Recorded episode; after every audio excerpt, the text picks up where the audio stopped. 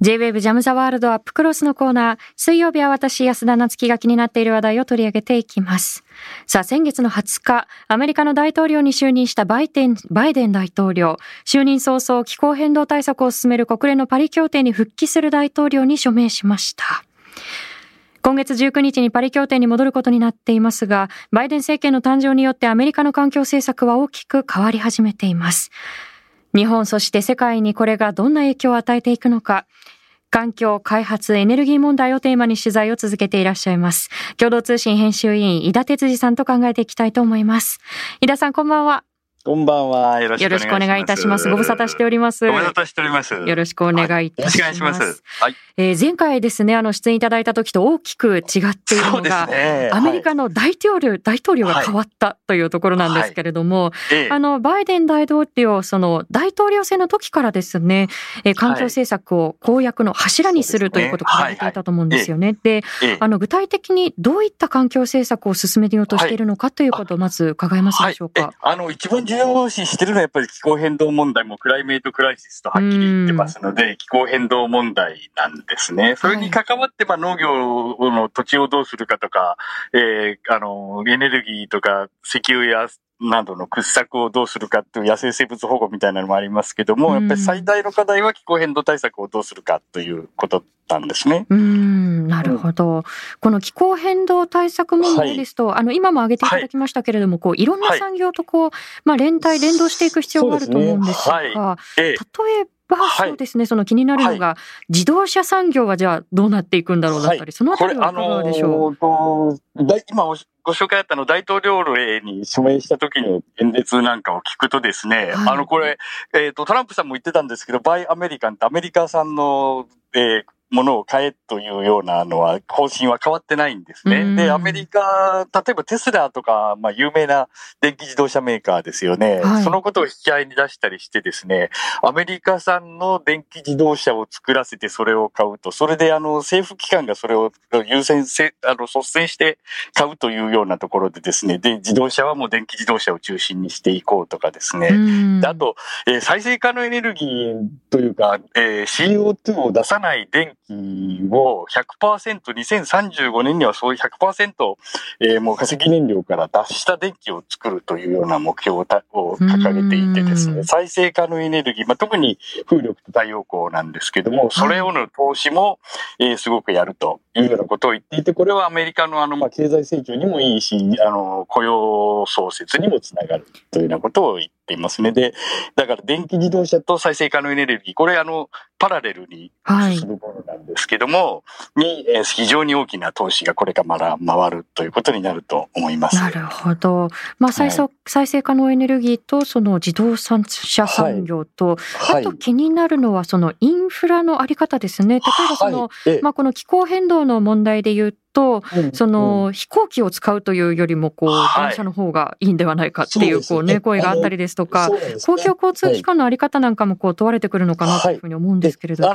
い。インフラ、大統領令の中にはインフラをグリーンにするとかですね、インフラ関連の、えー、CO2 エミッションを減らすというようなこともあるんですけど、それほど具体的なことを言ってるわけではないんですが、一つ言ってるのは、これも再生可能エネルギーと変わる、関わるんですけども、電力網のインフラをきちんと投資して、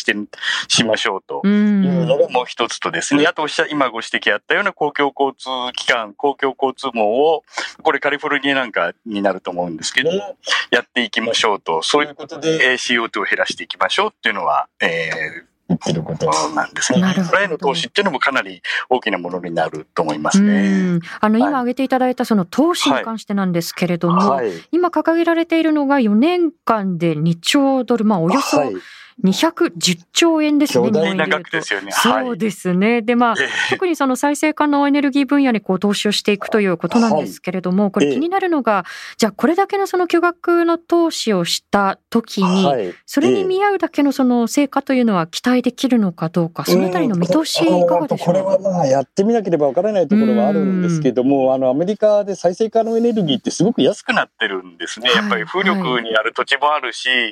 えーまあ太陽が、えー、太陽光資源の豊かなところもあってですね、まあ、で、すでにあのカリフォルニア州なんか、あの、トランプ政権時代でも再生可能エネルギーすごく増やしてきたところがあるもので、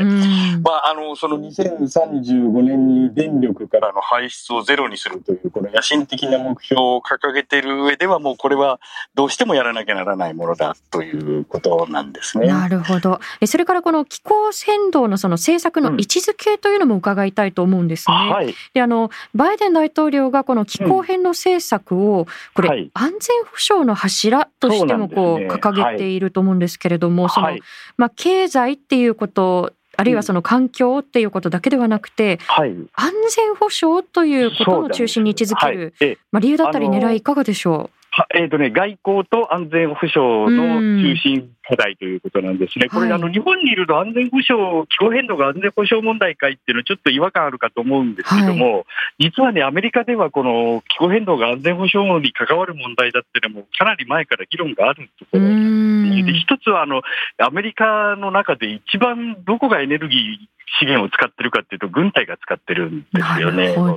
大量の飛行機であるとか、船を動かさなきゃならなくて、で海外へ行くと、あのこうエネルギーの平坦というか、もう運ぶことっていうのがすごく大変になるんですね。で、これを再生可能エネルギーにしていけば、そういう負担もなくなるし、で一方であのこう気候変動の影響を減らしていくことで世界が安全になったり難民問題であるとかテロが、えー、少なくなるかもしれないというようなことがあってこれあの退役軍人現役の軍隊とかですね、はい、退役軍人の方の NGO みたいなのがとかシンクタンクもあってですね、ええ、こう軍事産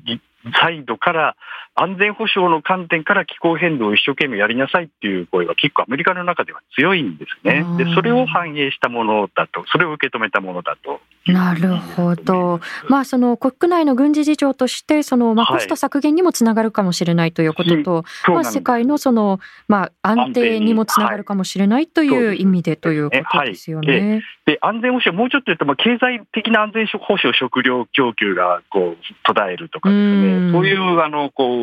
経済のサプライチェーンが切れてしまうというようなこともあるので、こう広い意味で国の安全保障を考える上でも気候変動対策というのはもうやらないわけにはいかないというような認識っていうのは結構アメリカの中ではもう伝統的にあるものなんですね。なるほど。はい、あのこうしたその多角的なあの政策の中としてこの気候変動の対するその政策を位置づけたりですとか、はい、まあその大規模なその投資っていうものを掲げたりしているこの背景として、まあ例えばその国内事情にこう目を向けていくと、その今その連邦議会で上院下院両方その民主党が多数派になっているわけですよね。でこうした基盤もあって、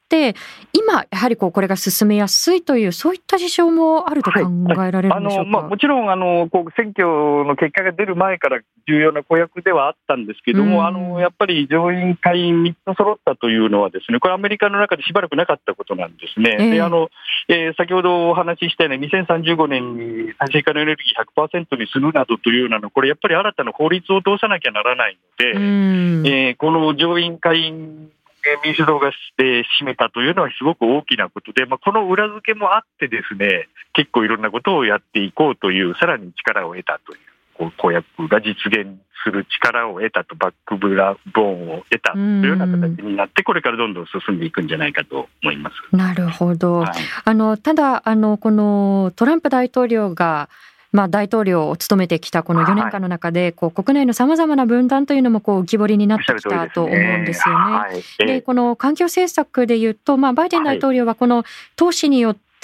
こう雇用も創出していくんだということを掲げていると思うんですけれども、ただ一方で、これまでその、まあ、エネルギー産業だったりですとか、もちろんその既存のものという意味でですけれども、そういったところに携わってきた人たちからすると、むしろ自分たちのこう雇用を脅かすものではないかというふうにこう捉える側もい。らっしゃるんじゃないかと思うんですけれど。あのトランプ政権、トランプの支持者、トランプ大統領の支持者っていうのは、まあ、石炭地域とかですね、結構ウェストバージニアとか石炭票っていうのは石炭産業の雇用とか票っていうのが大きかったんですね。これであの、もう明らかにこれはもう、これを進める以上はもう石炭産業にとっては大打撃なもんでですね、すでに倒産しているようなところがあるんですが、えー、そういう人たちがトランプ支持者のこう一部、重要部分を占めていたということで、これ、あんまりこう強引にやり始めると、さらに分断を生んでしまうというのは、えー、あると思うんですね。もうすでにあの、こう反発がこうあの共和党が、えー、の知事なんかからは出てたり聞こえてきたりするしですね。えーえー、議員からも出てるので、これ気をつけなければならないんですけど、まあ、多少というか、結構そこらは考えていてですね、あの、はい、えー、フェアな、えー、えー、こう社会の移行をするんだとか、うん、えー、環境正義とかっていう言葉をクライメットジャスティスとかエンバラメントジャスティスという言葉をこう掲げているんですけども、えー、決してそういう人たちを置き去りにしないで、えー、そういうところに集中的に割を食うような人たちのところに、えー、重点投資をするというようなことも表明してですね、一応そういう若いの分断を避けて和解を進めようというような姿勢は見せてるんですけども、おっしゃるようにもう分断4年間ですごく進んじゃったんで、えー、えー、もうアメリカってあのブッシュ政権の共同共同議定書から抜けるという2001年以来もう気候変動政策っていう対策っていうのもすごく政治的なものになってしまって。そうですね。こうお互いのやっぱりこう党が掲げているものをこう次の大統領になったらこう否定し合うみたいなことがちょっと続いていきましたよね。おっしゃる通りなんです。そうなんです。えー、クリントン、ブッシュ後、えー、オバマ、トランプとずっとこう非常にこう政治的なものになっちゃっているもので、とまだあの気候変動を否定するような人たちもいるしですね、えー、これはあの気をつけないと、え社会の分断を生んでしまうというようなところもあると、まあ、配慮はしてるけども、ここはきちんとやっていかなきゃならないところだと、ね、なるほど、あの、はい、どれだけこう根気強くそうした、まあ、抵抗感を示すような産業界ともその対話できるのかっていうところも問われてくると思うんですけれども、はい、あの国内的なその対話ということだけではなくて、その、はい、まあ、国際社会にこうどう発信していくのかということも着目される、注目されるところだと思うんですよね。であのバイデン大統領、4月の22日にこの気候変動サミットを主催するという考えも示していると思うんですけれども、やはりこれは、まあ、環境の分野で国際社会のこう、まあ、リーダーシップを取ろうっていう、そうした意思の表れということなんでしょうか。はい、であのと先ほどお話ししたように、まあ、安全保障でもあるけれども、外交政策の柱に柱の一つにするというようなことも言っているので、ですねこれからこう対外的な、えー、気候変動外交というのは、かなり力が入ってギアアップしていくことになると思いますね。で、あの、前の国務長官で、えっ、ー、と、ケリー上院議員という、こう、はい、えー、もう、この人、京都会議の時から、97年から、えー、気候変動をやってるような、もう、えー、非常に、こう、有名な人で、パリ協定を作るのにすごく貢献した人、交渉をやってですね、はい、貢献した人なんですね。その人を大統領特使にしてですね、えー、気候変動外交の正面に立てていこうというのは、これはもうあのパリ協定に戻るというだけではなくて、これからの国際交渉を引っ張っていくんだという姿勢の表れだと思います。なるほど。はい、まあその中でもその国際社会の中で気候変動に関するその経験を蓄積してきたそのまあケリー元国務長官を重要なポジションに置いたという。はい。あの信頼パリ協定でも非常に彼はあのフェアなこう切り盛りをしてですね、こう世界の信頼を勝ち得たところがあるもので、彼が出ていくっていうのは、これ、国際交渉にとっては非常に大きなことだと思います、ね、なるほど、はい、あのその世界の反応を見ていくと例えばその、はい、まあ、ヨーロッパ諸国なんかではその、はいまあ、いわゆるその Z 世代と呼ばれる若い世代からこう環境問題についてこう突き上げるようなこうエネルギーというのがたくさんこう溢れてきたところでもあると思うんですよね。で、まあ、あの各国あの非常にこう積極的な姿勢もこの環境問題に対しては見られているなという印象があるんですけれど、こうしたバイデン政権の動きというのは例えばその EU の首脳陣からはどういった受け止めがなされているんでしょう、はい、これはもうあの、トランプ大統領があまりにもひどかったもんで、もう あの非常に歓迎をされているしですね、あのこれ、ヨーロッパにとっても非常に大きなイシューなんですね、気候変動というのはですね。言ってることは同じでこうあのこう、コロナウイルスの被害からの復興に膨大な投資が行われるので、それを使って社会を作り直していくんだと、その中で気候変動対策を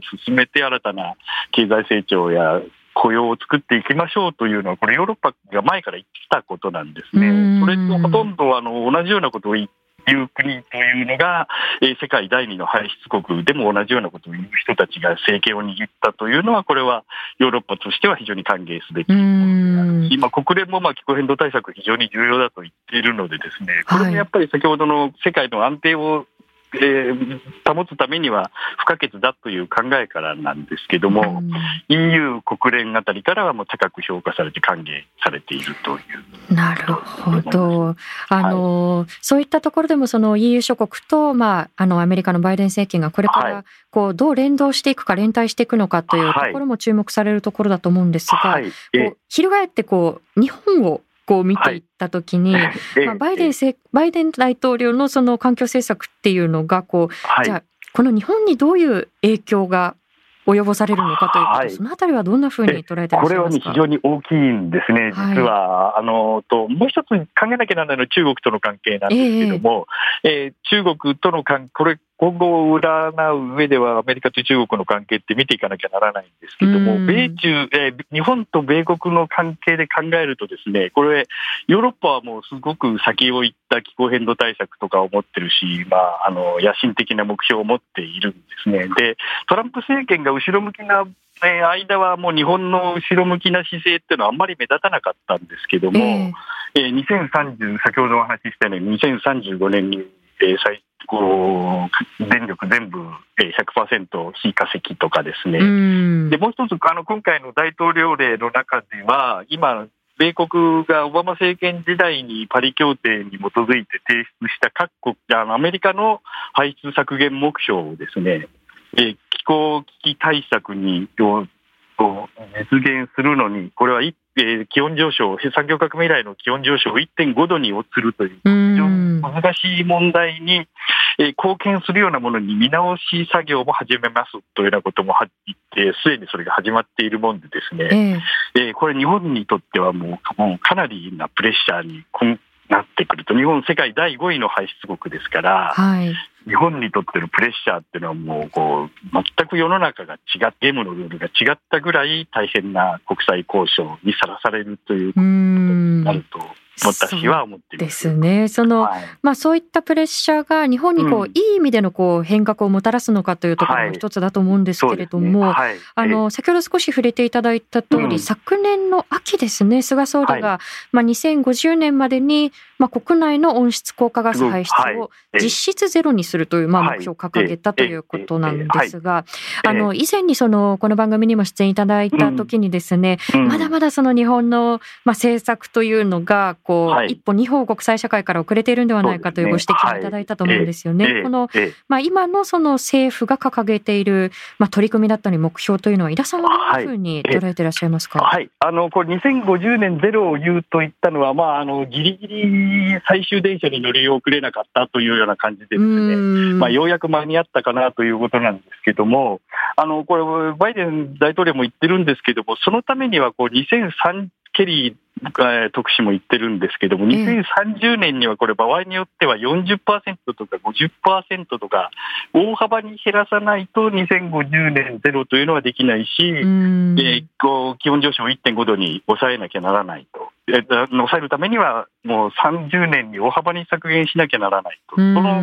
えー、あの各国の目標を大幅にこう上積みしなきゃならないんですね、それを迫られるのが今年の11月の気候変動枠組み条約の第26回締約国会議なんですが、えーえー、日本はですね、やっぱり石炭火力というのから、いまだに抜け出せずにいるんですね。で、今日実は私、あの、横須賀で、あの、建設中、東電と中部電力が作ってる石炭火力発電所の反対運動の取材をしてきたんですけども、はいはい、えー、まだですね、日本国内には新設の石炭火力発電所っていうのがいっぱいあるんですね。で、これ、えー、G7 主要7カ国の中で日本だけなんですね、これだけ大量の、アメリカですらも今ほとんど建設中の石炭火力というのはなくて、えー、ケリーさん、この前あの、ダボス会議に出てきて、もう石炭のフェーズアウトというのをこう5倍ぐらいのスピードでやらなきゃならないんだっていうようなことを言ってみたりしたので、当面ですね、日本はこの2050 50年目標ゼロって言ったけど、じゃあいつまで石炭火力発電を続けるの？っていうような、海外からの、欧米からのプレッシャーにさらされることになるんじゃないかなと思ってなるほど。そのためにはもう国内のエネルギー政策っていうのを、50 2050年ゼロを1体以上はもう根本から見直す。それで2030年の今のこう小さい目標を引き上げるという議論を早急に始めないと、これはもう激しい国際的なプレッシャーにさらされることになると私はですね。いや、この神奈川県の横須賀市ですけれども、はい、私実は地元なので、あまたここにこう、新設、えっていうところだと思うんですよね。はい、この、今おっしゃったように、その2050年までのその目標を掲げるんであれば、はい、30年までに相当踏み込んだことをやる必要がある。あと、9年切っているわけですよね、こう待ったなししかない中で、どれだけやるかっていうのが、ある意味、将来を決めるようなところがあって、これ、小泉環境大臣の地元でもあったり、ね、確かに。あの横須賀、こういうことをやってるな、やっていながら、こう、日本がやってると、どう考えても、50年ゼロといったところでですね、こう、日本が、こう、温室温暖化対策で進んでますということは、どうしても言えないし、世界はそういう目で見てくれないですよね。で、あの、繰り返しになりますけれども、トランプさんがいるうちは良かったんですけども、アメリカがこうなるとですね、もう石炭フェーズアウトっていうのを、政権トップが一貫に政権の中枢部にいる人が行ったりする時代ですから、オバマ政権の時も結構石炭で攻められて日本大変だったんですよね。えー、でそれがさらに厳しくなる中で、石炭利用というのはもう本当に考え直早急に考え直さなきゃいけない。ことだと、ね、そうですね。そのプレッシャーがどう作用するのかというところなんですけれど、はい、あのもう一つ先ほどあの国際関係の中でその、はい、まあ中国とアメリカとの関係がどうなっていくのかということを少し触れていただいたと思うんですね。で、それに関してリスナーさんからご質問もいただいています。ラジオネーム、ワンタッチさんからありがとうございます。パリ協定が採択されたオバマ政権の時はアメリカと中国の、協力が前提となっていましたが、現在の米中は順調とは言えない関係になっていると感じます。アメリカが単独で環境問題に取り組んでも、限定的な効果しか得られないと思うのですが、国際的な協力についてバイデン大統領はどのように考えていると思われますか、というところですが、鋭い、非常に鋭い質問だと、ご質問だと思うんですけども、確かにですね、オバマ政権の時というのは、米中もっと良かった、関係良かったんですよね。で、えある意味、あの、パリ協定の交渉っていうのはアメリカと中国中心になって進んだところがあって、それでもんで、まあ、あれだけかなりいいものができたんですけども、当時の米中関係に比べると、今の米中関係ってすごく悪くなってしまっているとおっしゃる通りで、ちょっとね、そこら辺が見通せないんですね。昔のように、こう、協調関係で気候変動を進められるかというと、ちょっと難しいと。で、えーと、バイデンさん、この前、あとケリーさんだったかな、あの外交演説バイデンさんの外交演説でも、ケリーさんのダボス会議あたりというの話でもそうなんですけども、あの厳しい香港の人権問題とか、ウイグルの人権問題とかですね、まあ、そういうものには、あと、まあ、知的所有権の問題とかですね、そういうものには厳しく、まあ、あと、えー、海上派遣みたいなものには厳しく当たるけども、協力すべきところは協力すると。で、協力できるところの第一は気候変動対策ですよね、というようなことをアメリカからはボールを投げたんですけども、えー、実はそれに対する中国の反応っていうのは非常に厳しくてですね、えーであの温室の真冬の中に温室の中でだけ花が咲くと思うなというようなことを言い返されたりしてですね、必ずしも、えー、気候変動だけは特別だから一緒にやりましょうと、仲良くやりましょう、強調してやりましょうというのが、えー、通るかというと、今ちょっと不透明なんですね。でで最大の排出国になってしまっていますから、中国の協力というのは、えー、不可欠なんですけども、えー、本当にこう昔、パリ協定の時のようにこうかなりいい関係で気候変動、世界の気候変動対策が進むかというと、ちょっと不透明でですね、そこら辺は外交力が問われる。アメリカとしても外交力が問われるということになると思うんですけども、なるほど。まあ、中国にとって問題化対策を進めるのは悪いことではないし、えー、あのその国際的なポイントは稼げるところではあるので、えーあの、そんなに私は悲観はしてないんですけども、えちょっとここは要注意で見ていかなきゃならないところだと思いね、まあ、今のところその厳しい反論にしても、こう、どこにその、まあ、対話だったり交渉の糸口を見出せるのかということが、互いのこう外交力が問われてくるというところだと思うんですよね。あの、一方でその、俯瞰したその、まあ、外交だったりですとか国際関係ということだけではなくって、はい、その、まあ、非常にこう草の根の運動がこうした気候変動のこう問題提起というのをこう広げてきたようなところっていうのがあると思うんですよね。でその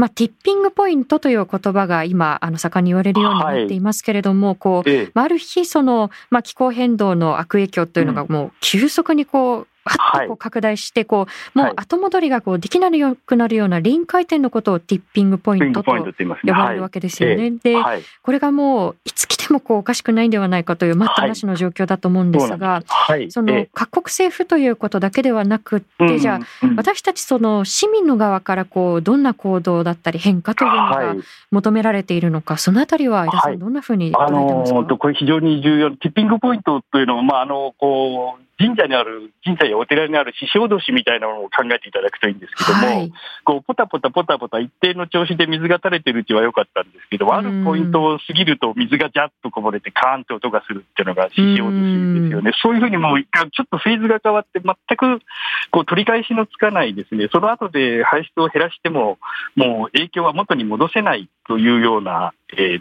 ー、ものポイントがあるということが科学者から言われるようになってきてですね、もし今世紀末に2度を超えて、気温上昇が2度を超えてしまうと、もうそういうふうに言ってしまうと、しかもそういうティッピングポイントの連鎖が起こって、かなり先のことではありますけれども、4度や5度の上昇の止められなくなるというようなことが、えー、言われてきてですね、だから、こう、2030年までに一生懸命やらなきゃならないということの裏返しでもあるんですね。なるほど。その、もとできないと。ね、その、先ほどのその獅子おどしは、例えばジャーっとなったらまた一回、ね、戻ってっていうことできますけれど、はい、地球環境はやり直し効かないわけですもんね。そうなんです。で、その時にやっぱり一番こう、まあ僕なんか死んじゃいますけども、2050年とか100年とかになった時に、最も被害を受けるというのは今の若い人たちなんですよね。だから、若い人たちを怒って自分たちの未来を脅かすなって言って声を上げるのは、私、非常に理解できるんですけども、でただあの、最近いけないのはこう、責任ある人たちがじゃあ若い者に期待するなどとよく言うんですけど、それを言っちゃいけないと思っていて、われわれが落とし前を、われわれの世代でかどれだけ落とし前をつけられるかというのが重要だと思うんですよね。だから、えー、あの、我々が2030年までに何をしていくかと、まあ、若い世代の声を聞きながら彼らと一緒になって何をしていくかっていうのを真剣に考えなきゃいけないと思い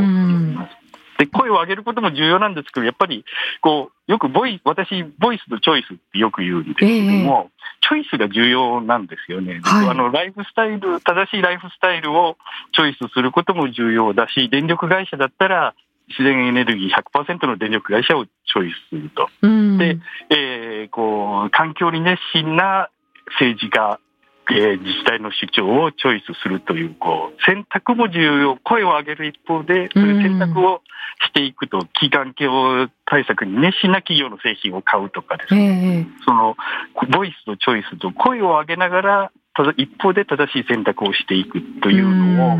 こう責任のある世代がちゃんとやっていかないと。そうですね。その次世代へのそのバトンの渡し方っていうのを非常にこう考えるところですけれども、はい、あの最後にですね、あの先ほど挙げていただいたこの COP26、はい、今年の11月にですね、はい、このコロナ禍のために1年間延期されていたんですけれども、開催されることになっている。はい、で、この、まあ、温暖化対策を話し合うこの場で、うん、井田さんが期待されることというのは最後にいかがでしょう、はい、ああのね、これはかあのパリ協定のっていうのは、各国どれだけ自分でこれだけやりますというのを持っていくという仕組みになってるんですね。だから、その場で決めるというよりも、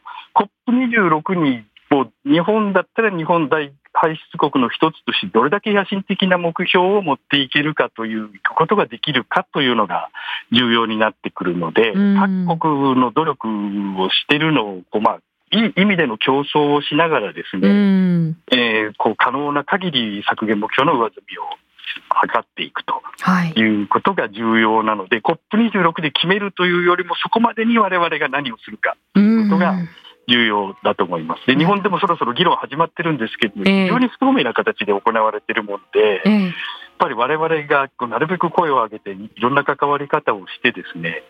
そういう意思決定に関わっていくということが、COP26 までの意思決定に関わっていくということが、どれだけできるかというところが大事だし、はい、我々やらなきゃならないっていうことだと思います。なるほど。もう井田さん、以前からですね、このボイスとチョイスということは繰り返し伝えてくださっていると思うんですけれども、はい、ボイスということに加えて、今年あの、選挙も多い年ですからね、やはりこう、ね、やっぱり私たちにこう、チョイスの機会があるということで、それを生かしていくっていう。ね、はい。あの、市長選であるとか、国政選挙とか、いろいろチョイスの場というのは日々あるのでですね、正しい選択をこうしていく、未来の視点に立って正しい選択をしていくというのを心がけなきゃ、も多分も最も心がけなきゃいけない1年になんじゃないかなというふうに思っています。わかりました。それに向けてこの問題引き続き注視していきたいと思います。はい、井田さんありがとうございました。ありがとうございます。あの、バイデン大統領が特にその、まあ、投資という意味でも非常にこう巨額の投資を発表し、なおかつこれを、まあ、重要な政策の柱と位置づけたということで、あの、日本にもいい意味でのプレッシャーになっていけばということを今日のお話で伺っていったと思うんですよね。で、加えて、私たちがその草の根レベルでどんな働きかけをするのかということも、この大きな枠組みを考えるということだけではなく、引き続き大切な軸になっていくと思います。で、あの、井田さんの話の中で、いや、その、次世代の人たち任せたではなくて、次世代にどんなバトンを渡していくのかということ、今を生きる私たち大人の世代がこう責任をどう考えるのかということも触れてくださったと思うんですけれども、こう、若い世代任せたっていうその、まあ、ある種のこう、なんでしょう、こう、ポジティブさも少し伺えるような、あの、声ということだけではなくって、例えばその、グレタ・トゥンベリさんだったりですとか、若い人たちがその、Fridays for Future といって、その、まあ、金曜日にその、まあ、デモ活動をして、この問題を訴えていくという動きに対して、非常にこう、霊障的な反応を示している、あの方々というのも、あの、いらっしゃるんですよね。特にその SNS の中なんかはそういった声も決して、あの、少なくはないと言いますか、どうしてもこう、そういうネガティブな声って目立ってしまうので、そういうふうに見えるんですけれども、まあ、例えばその、マグレタさんが、その、電車で移動しているというあのシーンを見つけて、え、その気候変動に本当に問題意識抱えてるんだったら、馬車で移動したらっていうふうにこう霊障したりですとか、でもやっぱり霊障だったり嘲笑って何かを良くするためのエネルギーっていうのは全くないわけですよね。むしろその何かを良くするためのエネルギーを足を引っ張るというマイナス要素でしかなくて、でもそうではなくて、今日井田さんのお話の中で、ボイスとチョイスというお話がありましたけれども、その今を生きる世代としてどう責任を持ってボイスを上げて、そしてチョイスをこう選び取っていくのかということを求められてきます。で、最後にあの触れた通りですね、今年はおそらくこう衆院選がある年、そしてまあ東京都内に住んでいる方々にとってはと都議選だったりですとか、あとまあ地域によってはその補選があるわけですよね。なので、このチョイスの機会っていうのが、こう、たくさんある年っていうことでも言えて、で、あの、いろんな市民団体が、その自分たちのこう、特化した、自分たちの活動領域のその、まあ、投票行動を、あの、こういう議員はこういう考え方をしている、この政党からこういう回答が来たっていうふうに、例えば、まあ、核兵器の問題なんかでは、あの、核兵器禁止条約に、その、どういうスタンスを持っているのかっていうことを選挙前に可視化したりしますよね。で、あの、環境問題に携わっているその団体も、この石炭火力だったりですとか、その気候変動に関しては各政党こうですっていう、こう、まあ、いろんなこう一覧表なんかをこう分かりやすく作ってくれているところもあるので、私たちのそのチョイスの軸だったりですとか、あるいはその参考としてそういったことも見ながら、えー、自分たちのこう未来を選び取っていくということも求められてくるかと思います。えー、以上、安田なつきがお送りしました。